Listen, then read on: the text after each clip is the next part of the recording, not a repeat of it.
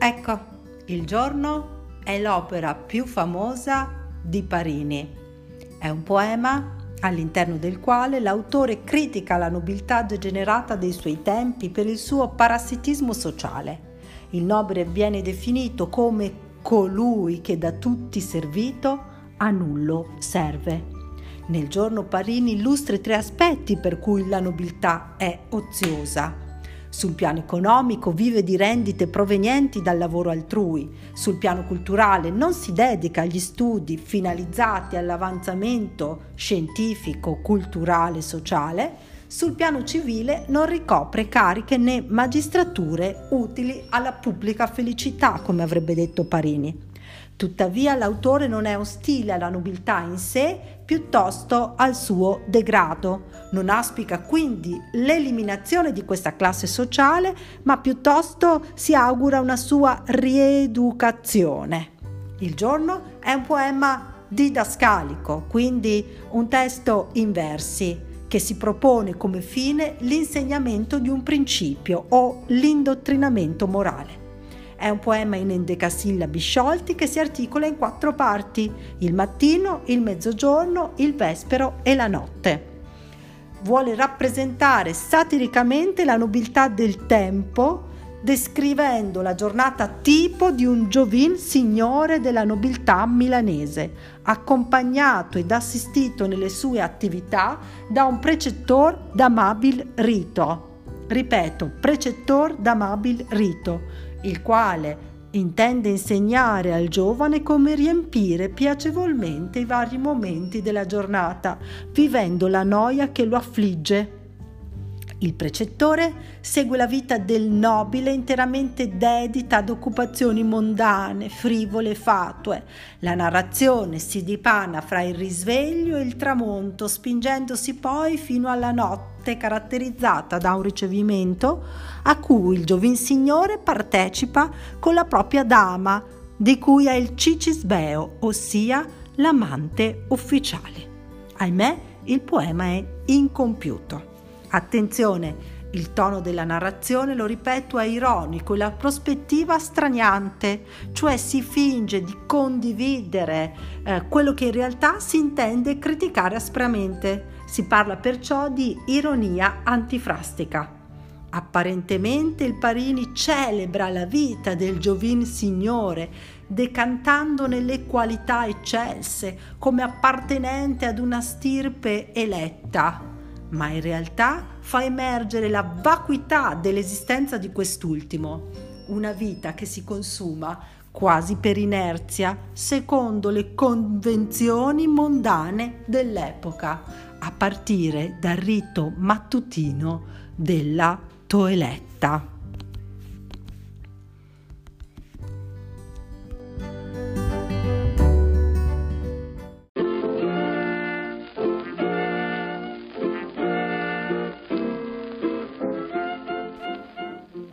Bene, Parini usa termini iperbolici per celebrare il vuoto dell'aristocrazia. Paragona i nobili a semidei quando compiono i gesti più banali come sbadigliare o bere una tazzina di caffè. All'opposto fornisce un'immagine positiva delle classi subalterne come portatrici di valori autentici.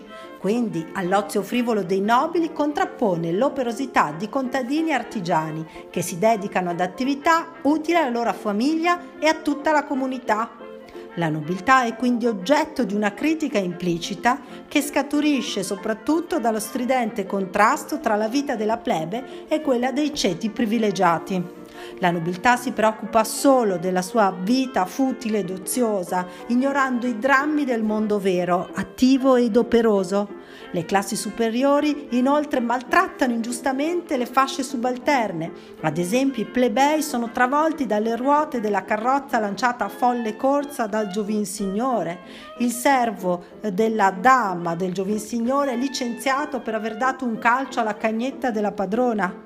Stuoli di mendicanti affamati si accalcano intorno al palazzo patrizio in cui il protagonista sta desinando, solo per annusare l'odore dei cibi succolenti che vengono abbondantemente serviti per deliziare il palato palato dei nobili viziosi ed indifferenti all'altrui eh, sorte.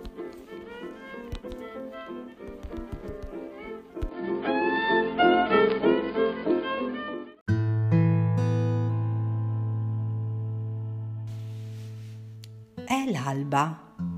All'inizio del giorno, mentre il popolo laborioso si desta per attendere al proprio lavoro, il giovin signore, simbolo di una nobiltà dissoluta, si corica stanco dopo una notte di bagordi ed inorridisce al pensiero della vita grama che le classi subalterne conducono egli è solito prolungare la notte tra veglie, le canore scene ed il patetico gioco, ossia tra banchetti, teatri e gioco d'azzardo, per cui rincasa solo alle prime luci del giorno, sul suo aureo cocchio con cui agita il quiete aere notturno.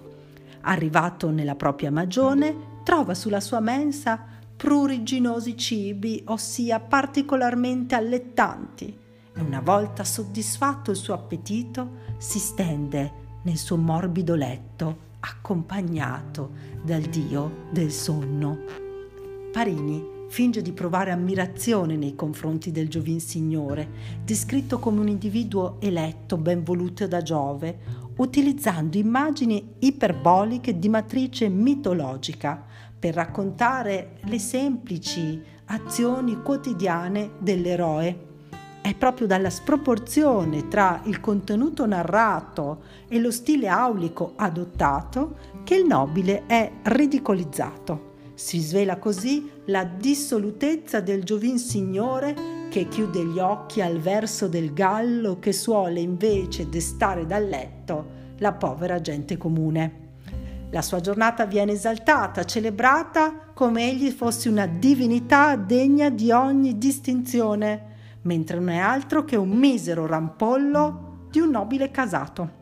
Attraverso l'ironia antifrastica l'autore critica il vuoto e la corruzione del mondo nobiliare, restandone tuttavia taloro affascinato per via della raffinatezza ed eleganza di quell'ambiente.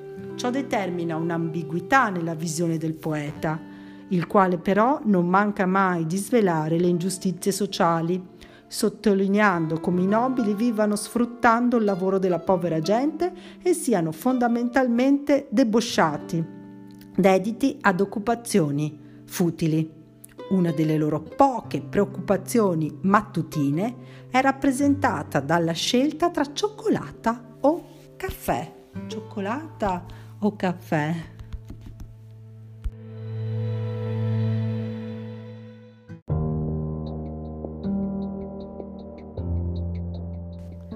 Ecco giunti al mezzogiorno. Dopo il suo risveglio, il giovin signore ha ricevuto le prime visite, il maestro di ballo, di canto, di violino e il sarto, allontanato perché voleva essere pagato.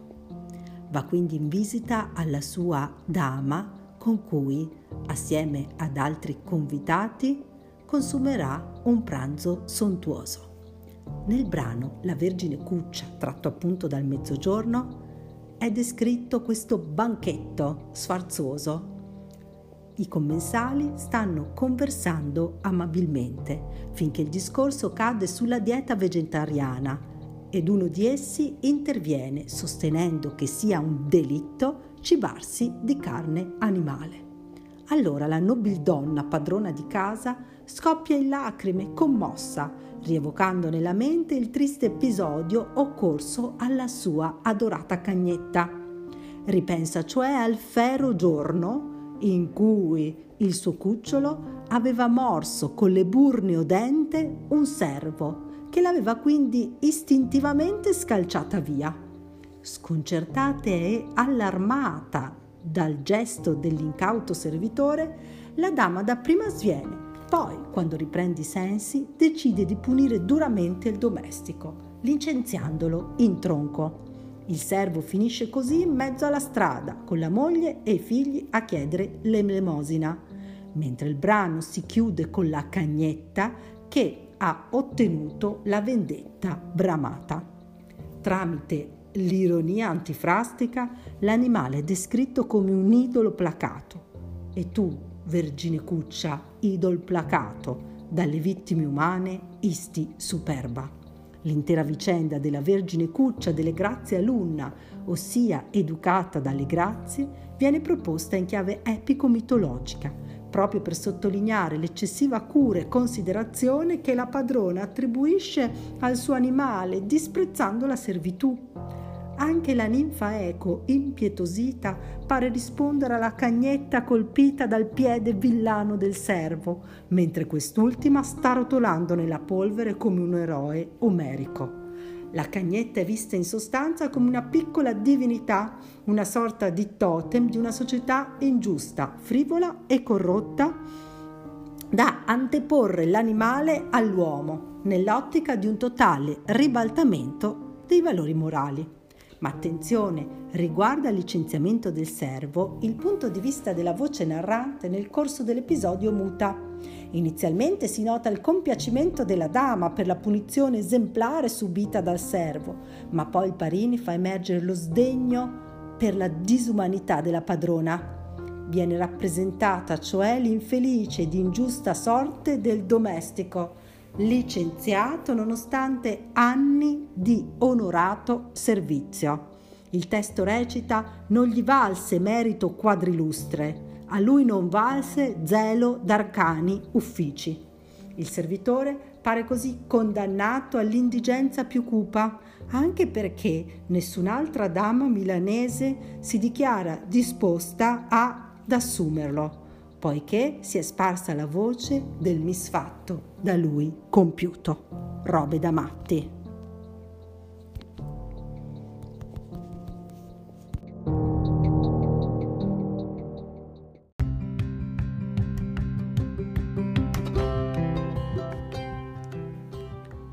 Per completare la presentazione eh, dell'autore Giuseppe Parini occorre soffermarsi anche sulla raccolta delle odi, all'interno della quale emerge da una parte l'adesione dell'autore alla cultura illuminista, ma anche il suo persistente ancoraggio alla tradizione letteraria. All'interno delle odi Parini tratta temi cari alla cultura settecentesca, ma dall'altra parte adotta un linguaggio molto aulico e prezioso. L'ode è un genere che riprende modelli della poesia greca e latina. D'altra parte, secondo Parini, la letteratura deve essere focalizzata sul concetto di bello e dilettevole. Egli rifiuta che la letteratura possa essere concepita come un mezzo di divulgazione o semplicemente votata all'utile, come invece credevano gli esponenti del caffè con i quali il Parini intrattenne sempre difficili rapporti. All'interno delle odi dobbiamo citare l'importantissima salubrità dell'aria, la quale tocca un problema ecologico molto sentito anche oggi. Parini cerca di illustrare la problematica dell'insalubrità dell'aria di Milano e quindi va a trattare una tematica di igiene e salute pubblica. Da una parte critica i cittadini perché gettano i loro rifiuti ovunque, senza considerare eh, la convivenza sociale e le sue regole, dall'altra va a muovere una, una dura contestazione a coloro che eh, per motivi di lucro hanno eh, fatto sì che nei pressi di Milano eh, fossero sempre più frequenti le marcite eh, dei campi ad, ad, um, allagati per produrre eh, foraggio da destinare ai eh, cavalli. Questo fenomeno ha prodotto un abbormamento eh, dell'area eh, la quale è diventata eh, sempre più insalubre e questo è un problema per Parini che ci fa eh, riflettere molto a noi a moderni, ehm, soffocati quotidianamente dai PM10 eh, rilevati dall'ARPAV eh, sul PUT. Eh, altra ode interessante, l'educazione, dove viene affrontato il problema dell'istruzione. Altro tema cardine della battaglia illuminista. Al centro vi è un'idea di formazione umanistica fondata sull'armonia tra corpo e spirito. Ma eh, Parini non manca di celebrare le scoperte scientifiche e lo fa con l'innesto del vaiolo, Parini si riferisce agli esperimenti in corso a quel tempo e va così ad esaltare la scienza moderna. Il dottor Bicetti, a cui l'ode è dedicata, tende ad essere simbolo del nuovo filosofo, ossia il medico diventa eroe della civiltà eh, dei lumi. Poi vi è anche l'ode Il bisogno. Parini, in consonanza con i nuovi principi della giurisprudenza lui coeva, afferma che sono il bisogno e la miseria a determinare la maggior parte dei delitti e quindi occorrerebbe piuttosto cercare di prevenire le cause che possono determinare la criminalità. Alla base dell'ode c'è il motivo del filantropismo, cioè quel senso di pietà solidale che dovrebbe contraddistinguere eh, gli uomini. Inoltre, all'interno delle odi ce n'è un'altra molto particolare, riguarda il fenomeno dell'evirazione o la musica. Questo è l'altro titolo dell'ode. All'interno del componimento Parini si scaglia contro il costume, ossia l'abitudine di evirare i giovani cantori per mantenere le loro voci bianche emerge lo sdegno per una pratica che Parini ritiene barbara ed incivile ed egli ne, inga- ne indaga le cause individuandole nell'egoismo dei potenti che sono pronti a mutilare eh, un uomo per soddisfare la ricerca del loro piacere musicale. Le odi pariniane sono animate dalla fiducia di poter mutare la realtà con la diffusione di idee giuste e affrontano argomenti di stringente attualità rivolgendosi ad un pubblico piuttosto ampio. È interessante rilevare l'adesione di Parini alla poetica del sensismo. Parini utilizza espressioni spesso ardite ma realistiche, cioè ricche di forza sensibile, capaci di suscitare immagini intensamente visive, tattili o olfattive. Ma questo l'abbiamo visto anche rispetto ad alcuni aggettivi del giorno su cui io mi sono soffermata. La sintassi delle odi mira alla complessità del periodare latino e presenta frequenti inversioni e riminiscenze tratte dalla letteratura antica, in particolare da Orazio.